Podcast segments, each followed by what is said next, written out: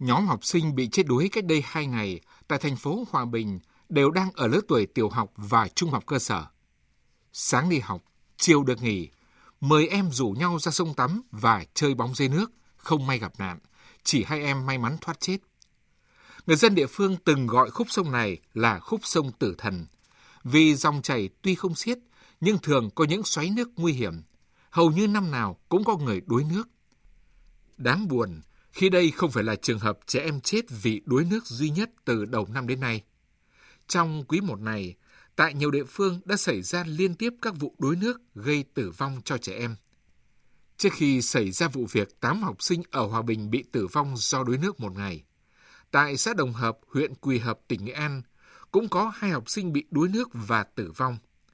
Và như một điệp khúc buồn, năm nào cũng vậy, mùa hè, thời điểm học sinh được nghỉ học là thời điểm số trẻ bị thiệt mạng do đuối nước cao nhất trong năm.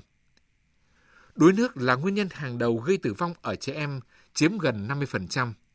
Theo con số thống kê của Bộ Lao động Thương binh và Xã hội, trong 3 năm gần đây, mỗi năm Việt Nam có 2.000 trẻ em tử vong do đuối nước.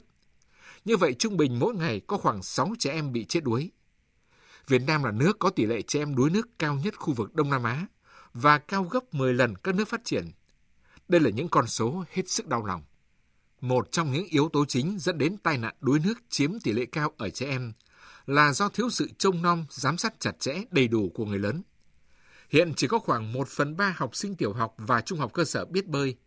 Hầu hết trẻ em bị tai nạn đuối nước do không biết bơi.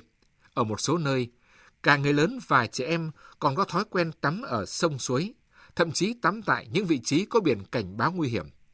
Nhiều địa phương còn thiếu cơ sở vật chất và giáo viên dạy bơi, đặc biệt là các vùng nghèo, vùng miền núi khó khăn.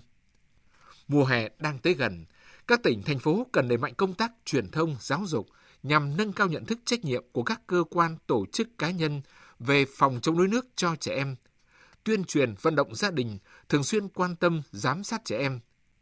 Ủy ban nhân dân cấp xã, phường, thị trấn tiếp tục hướng dẫn xây dựng mô hình ngôi nhà an toàn, trường học an toàn, cộng đồng an toàn, trang bị cơ sở vật chất để dạy bơi cho trẻ em. Các địa phương cần có cơ chế chính sách nhằm khuyến khích, thu hút các nguồn đầu tư xã hội hóa, xây lắp bể bơi cho trẻ em, dạy bơi miễn phí cho trẻ em, đảm bảo tất cả trẻ em đều biết bơi. Các cơ quan, đơn vị chức năng phải nghiêm túc chấp hành những quy định pháp luật về an toàn giao thông đường thủy. Những địa điểm có nguy cơ xảy ra đuối nước phải có rào chắn, biển cảnh báo nguy hiểm. Những vùng có sông, độ dốc cao, nước xoáy nguy hiểm, cần tiến hành nhiều biện pháp đồng thời. Đặc biệt, các gia đình phải thường xuyên nhắc nhở, giám sát chặt chẽ con em mình, nhất là trong dịp nghỉ hè sắp tới. Việc học kỹ năng sinh tồn, kỹ năng sống cần phải được đặt ở vị trí tương đối với việc tiếp thu kiến thức văn hóa.